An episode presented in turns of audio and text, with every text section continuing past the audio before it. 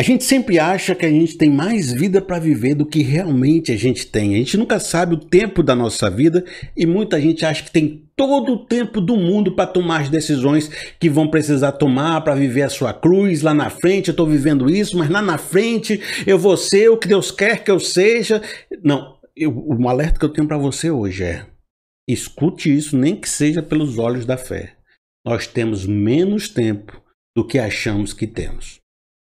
Entenda como se eu fosse para você hoje um Isaías e você é o rei Ezequias.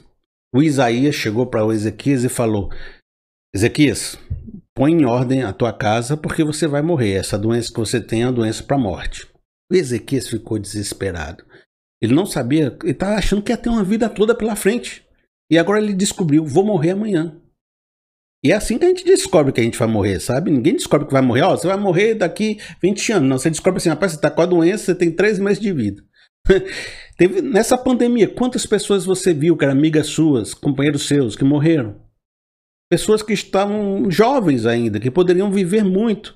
Quantas pessoas você conhece? Eu, por exemplo, meu, meu irmão fala que tinha um grupo da sala dele, do colégio, que três pessoas já morreram.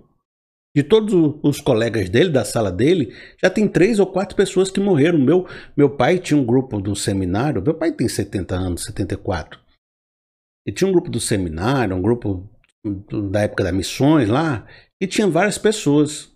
Já daquelas 20 pessoas, só três ainda estão vivas. Então a gente sabe que a gente pensa na cabeça da gente que a gente vai viver até os 95, mas às vezes você vai viver até os 50 vai viver até os 60.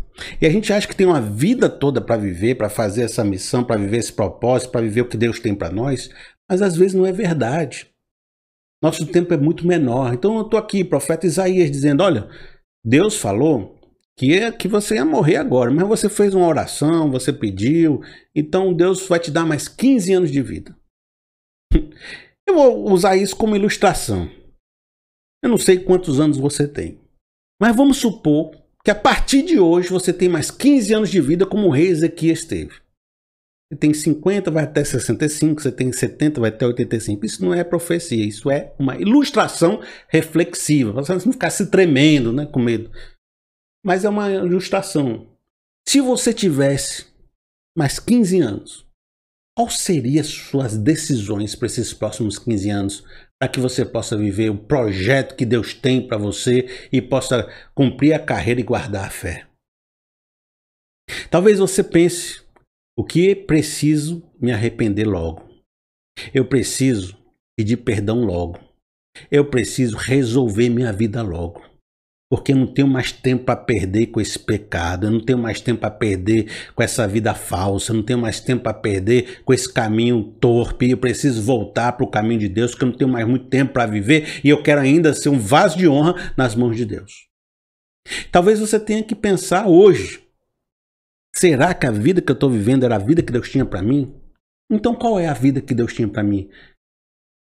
E aprender e conhecer essa realidade para você começar a tomar decisões certas, corretas nessa direção. Sabendo que o tempo urge, o tempo chama a tua atenção e diz: você tem pouco tempo. Quais são as decisões, os arrependimentos que você precisa fazer para você viver essa vida preciosa que Deus tem para você? Qual é a vida que você tem que perder? Qual é a cruz que você tem que assumir para que você possa seguir a Cristo e possa ter o teu tesouro guardado até o dia final. Essa é a palavra que eu tenho para você. Receba essa palavra em nome de Jesus. Amém.